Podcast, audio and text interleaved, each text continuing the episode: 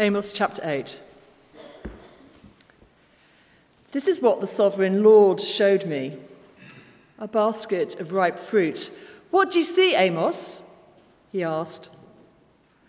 A basket of ripe fruit, I answered. Then the Lord said to me, The time is ripe for my people Israel. I will spare them no longer. In that day, declares the Lord, the sovereign Lord, the songs in the temple were turned to wailing. Many, many bodies flung everywhere. Silence. Hear this, you who trample the needy and do away with the poor of the land, saying, When will the new moon be over so that we may sell grain, and the Sabbath ended, that we may market wheat, skimping on the measure, boosting the price, and cheating with dishonest scales, buying the poor with silver and the needy for a pair of sandals, selling even the sweepings with the wheat.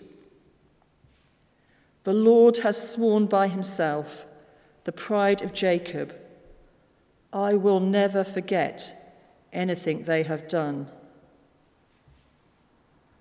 Will not the land tremble for this, and all who live in it mourn?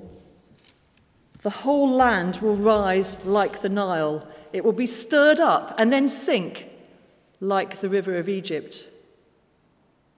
In that day, declares the sovereign Lord, I will make the sun go down at noon and darken the earth in broad daylight. I will turn your religious festivals into mourning and all your singing into weeping. I will make all of you wear sackcloth and shave your heads. I will make that time like mourning for an only son, and the end of it like a bitter day. The days are coming, declares the sovereign Lord, when I will send a famine through the land, not a famine of food or a thirst of water, but a famine of hearing the words of the Lord. People will stagger from sea to sea and wander from north to east, searching for the word of the Lord, but they will not find it. In that day, the lovely young women and strong men will faint because of thirst. Those who swear by the sin of Samaria, who say, As surely as your God lives, Dan, or As surely as the God of Beersheba lives, they will fall, never to rise again. Lord, we pray for Steve as he preaches to us. Uh, Lord, that we won't be those who suffer from a famine of your word, but be enriched and refreshed by it. In the name of Father, Son, and Holy Spirit. Amen. Amen. Amen. Thank you for, thank you for praying, Fiona.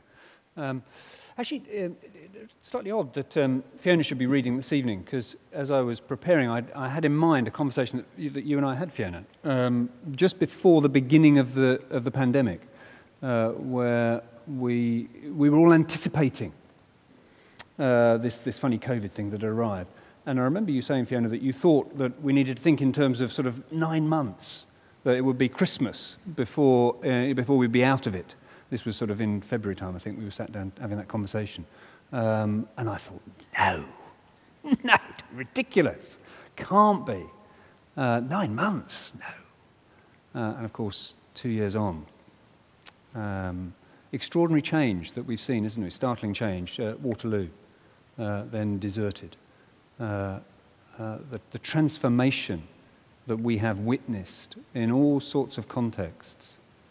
Uh, but it's not just a pandemic where extraordinary reversals from crowded streets to deserted ones, but Ukraine uh, and happy street scenes uh, to scenes of utter devastation.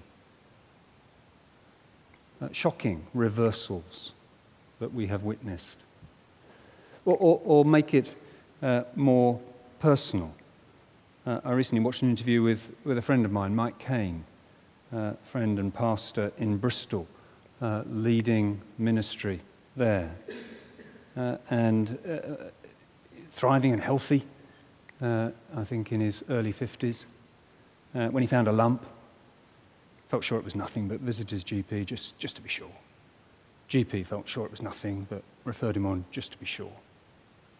and a matter of weeks later, major surgery for a malignant melanoma that had spread uh, and now into uh, immunotherapy to try and curtail it. It happens. Reversals. Things that we never anticipated suddenly changed in an instant. Shocking and unsettling. Unless, of course, you get warned. Which, of course, is the point of this Old Testament book, for it is a warning from Amos.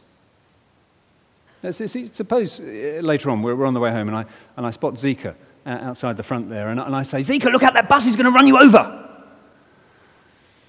Um, well, if Zika heeds my, heeds my warning and jumps out of the way, I'm not disappointed that my word of prophecy didn't come true, am I? You know, bother, I've been proved a liar. The bus didn't run him over after all. You know, of course, the whole point of me shrieking at Zika is that he might hear me and respond.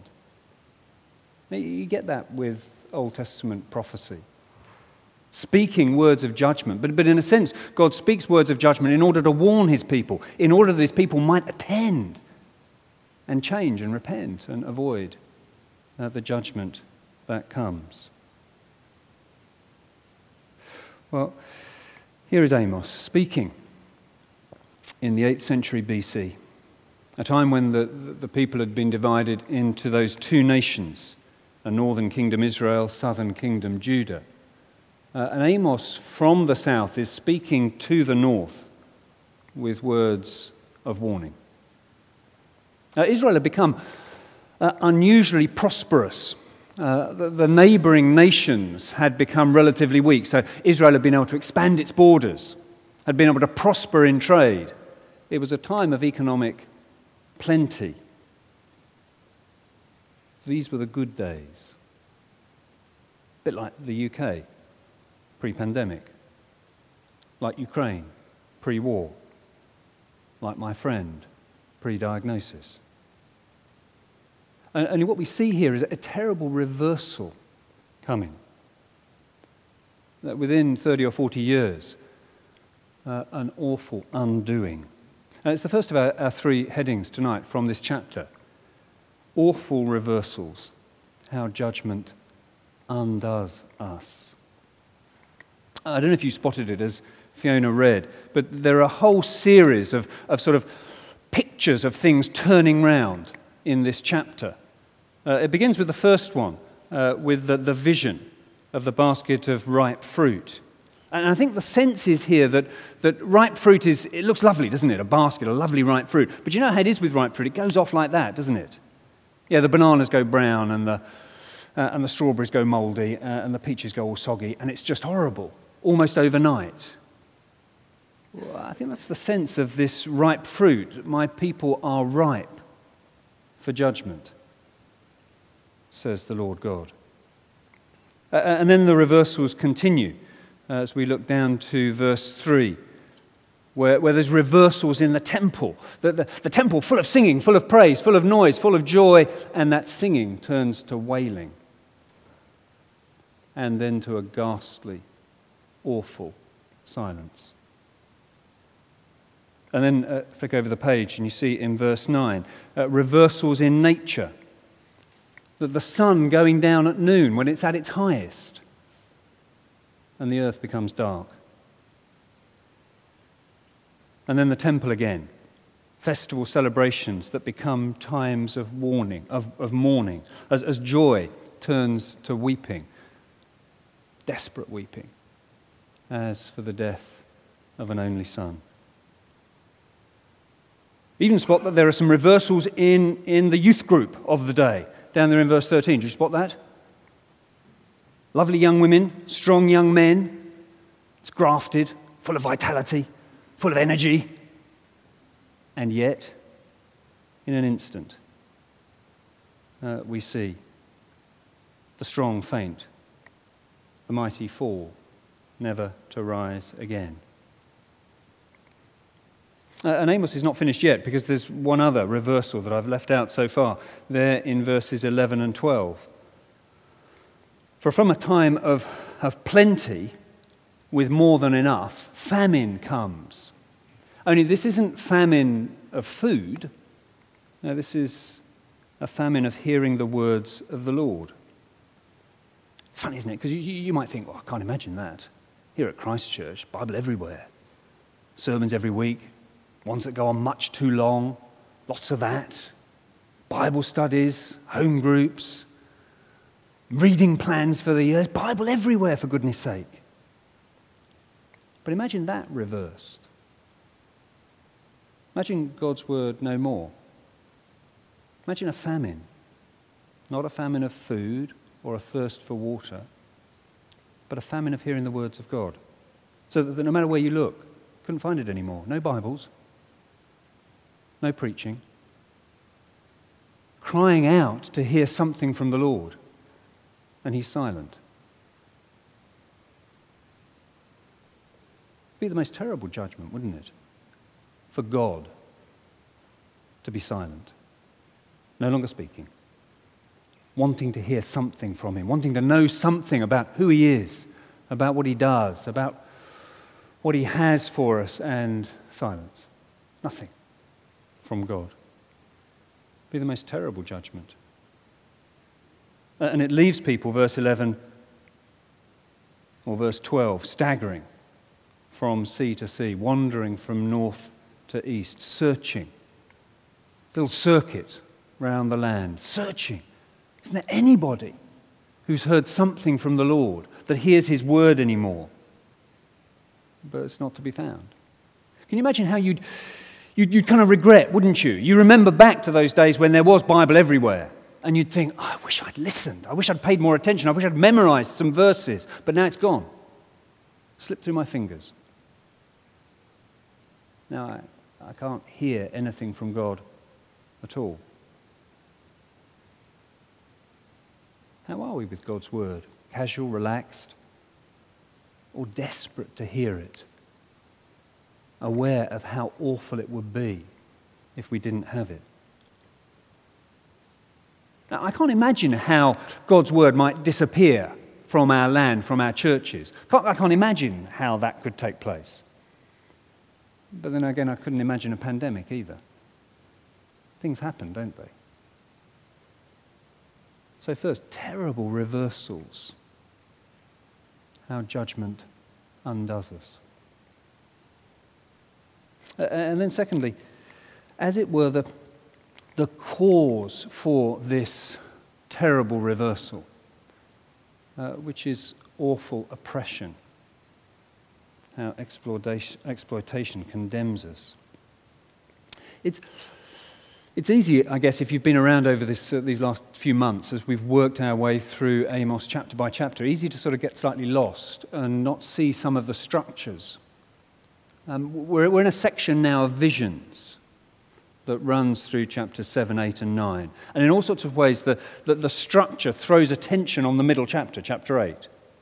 And in fact, chapter 8 has a bit of a structure to it as well, which also throws attention particularly on verses 4, 5, and 6, which is where we find, well, we just find kind of, kind of business, really, just ordinary stuff.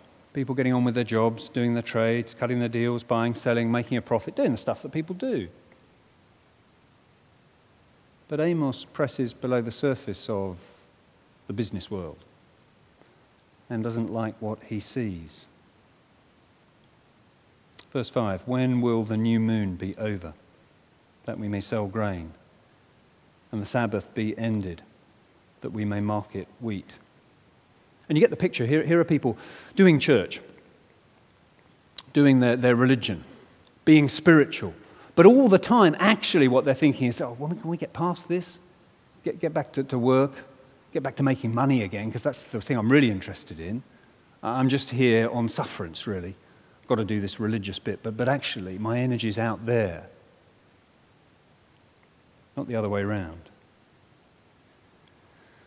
But it's not just that the priorities are wrong, the deals are wrong too. So look at the end of verse 5 skimping on the measure, boosting the price, cheating, with dishonest scales. You, can you picture it? Things got, you know, you did trades with your balance scales. We can all remember them from school, can't we? You know, the sort of, you know, the pivoty bit in the middle and two little trays either side. And, and you, had your, you had your weight, and you had your selling weight and your buying weight, lest you did if you were crooked. Um, and when you had a selling weight, you know, that was you sort of balanced out how much grain you're going to sell. Well, if you made that one a little bit light, then your customer got short measures. And then when you measured out the silver that he's going to pay you, well, you make that one a little bit heavier. And then you get a bit of extra silver each time. That's the way you did it. And, then you do a little bit of, you know, a little bit of hokey pokey with the, uh, with the sweeping up of all the, all the leftovers you know, all the rubbish on the floor. We'll pop that in the bag. They'll never notice. Cover it over with a bit of the nice stuff. They won't know what's down there at the bottom. That's the, that's the sweepings uh, that are mentioned there at the end of verse 6. The sweepings with the wheat. It's all crooked, deceptive. So the rich got richer and the poor got poorer.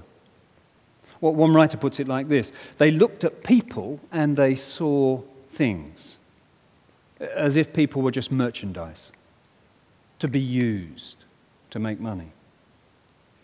Uh, they saw others, but they thought about themselves.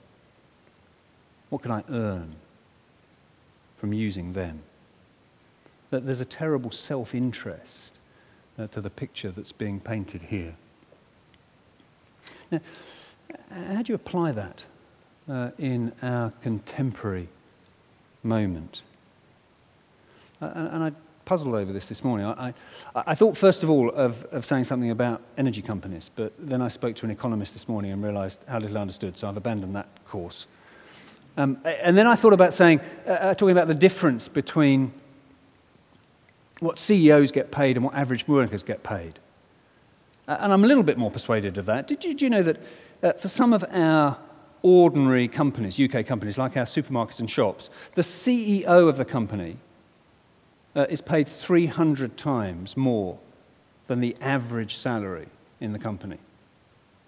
Except in one particular company where it's 2,000 times. Shan't name them. Now, I don't understand how you justify that differential. But, I, but again, one of you will tell me, explain to me why that's justifiable, but I don't get it. But then I thought again, well, okay, this sort of iniquity, iniquitous sort of gap between the, the, very richest and the very poorest feels uncomfortable. But then again, most of us probably are in the upper echelons anyway. So maybe it's not a very good one to use. And I find myself thinking maybe how we responded to food banks, how you and I respond to charities that provide for the poor, maybe that's a better question for us to be asking ourselves. How, how do we respond to the needs of poverty around us? Do we just sort of shrug our shoulders and say, well, it's such a complicated thing? Or I don't know what difference I can make? And it's really down to the government. Do we find some way of, of sliding past those kind of issues? Or do they really catch us? Does it really bother us? that there are an increasing number of people relying on food banks? Do we feel the urge to do something about it?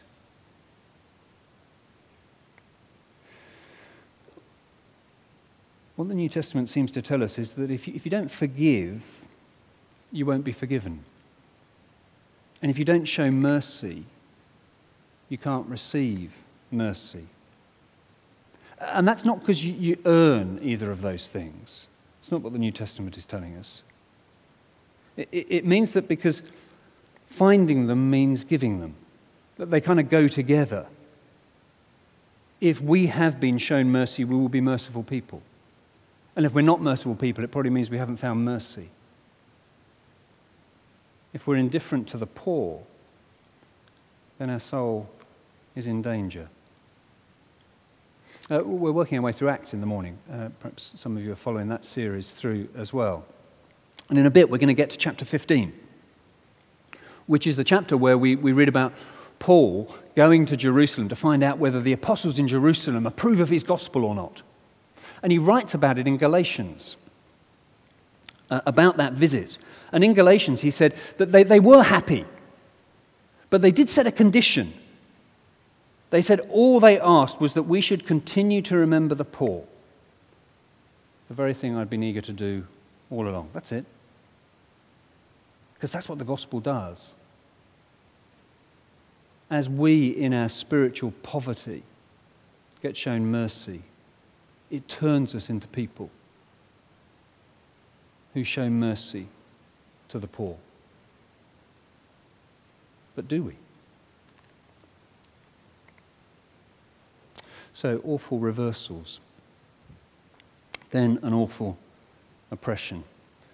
Um, and now, forgive a slightly awkward pun, um, but awful salvation. Uh, Michael said, How are you coping with Amos? I make no apology for week after week of judgment. If we don't work our way through some of the uncomfortable books in the New Testament, we'll just end up, uh, uh, in the Bible, uh, then we will just end up with a dis, an unbalanced view of God. He gives us all of Scripture to teach us. And we need to enter into the uncomfortable books, like Amos, full of judgment, if we're going to end up with God as he presents himself to us, not God as we would like him to be. And this recurring note of judgment is pretty relentless. And it is easy to wonder where the gospel has gone. But, but I hope you understand that we'll never understand the gospel message unless we first understand judgment. We'll never understand how much we've been rescued from if we haven't engaged with the reality of a judgment that we need rescuing from. And we'll never understand the, the scale of the price that has been paid for us if we haven't gazed at the awfulness of the judgment. Just, just look again at the reversal in verse 9. In that day, declares the sovereign Lord, I will make the sun go down at noon and darken the earth in broad daylight.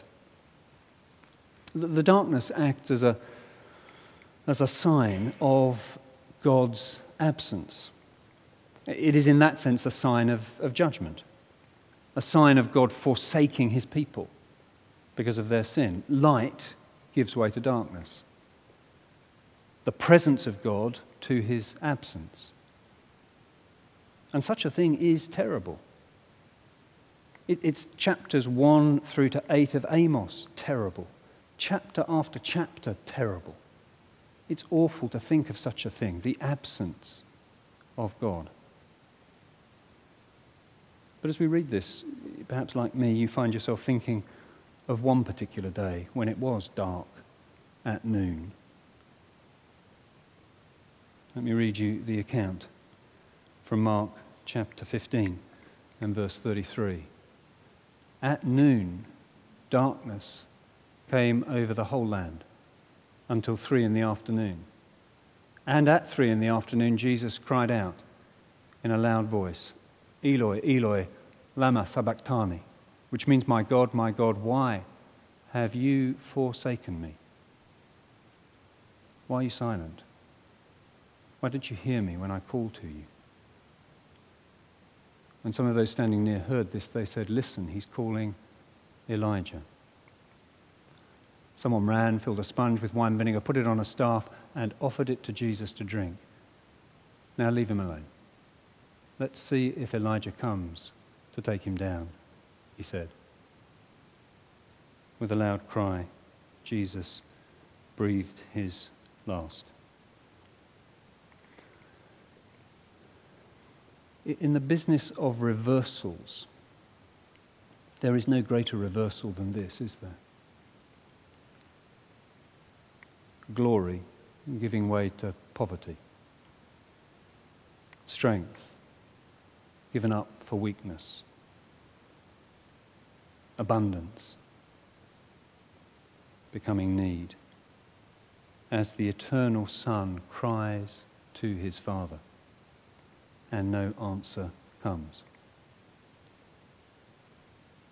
I've heard it described in this kind of way to try and capture the significance of this. Um, th- think of it in this way Uh, suppose uh, there's somebody here for the first time this evening, and suppose after the service they, they come up and find me and say, I, I really didn't like your sermon, and I never want to hear you ever preach again. In fact, I never want to see you again, uh, and they storm out the building.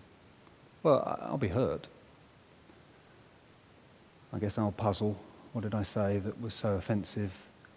How could I have put it better? Was it my fault? I guess it'll trouble me for, for some weeks. Uh, but suppose, suppose David Todd came up to me at the end of the service and said, I never want to see you again. Cuts me out of his life. Four years of friendship, four years of ministry together. Well, that doesn't take a few weeks to get over, does it? That takes months, years. Or push it further. Suppose I go home at the end of this service and my wife Beth says, I want nothing more to do with you. I'm out of your life. Never want to see you again. Cutting you off. After 35 years of marriage, three children raised together. Don't think I'd ever get over that. The eternal Son, eternally united to his Father for all of eternity. The closest of unions. See, the, the, the pain of loss is proportional to the quality, the intensity, that the richness of the relationship, isn't it? Well, what is it like for Christ, the eternal Son, perfectly united to his Father? We need to hear the magnitude of judgment. We need to feel the awfulness of judgment in order to appreciate the wonder of our salvation. To perceive what it is that Christ has done for us. It is an awful. We are in awe of such a salvation for us. And unless we engage, with the reality of the judgment of God, we miss it. So we need prophets like Amos reminding us, for without them, we will not see just what a wondrous salvation he has brought. I'm going to ask the band if they'll come back up to the front because we're going to sing about the power of the cross. Um, but I'm going to suggest that before we respond to God in prayer, we are quiet. Uh, I wanted to, to take you through this chapter to gaze at the cross when the sun was darkened at noon. And I want to suggest for a few moments of quiet, uh, we bring personal praise. Uh, in humility uh, to God. And then we'll sing.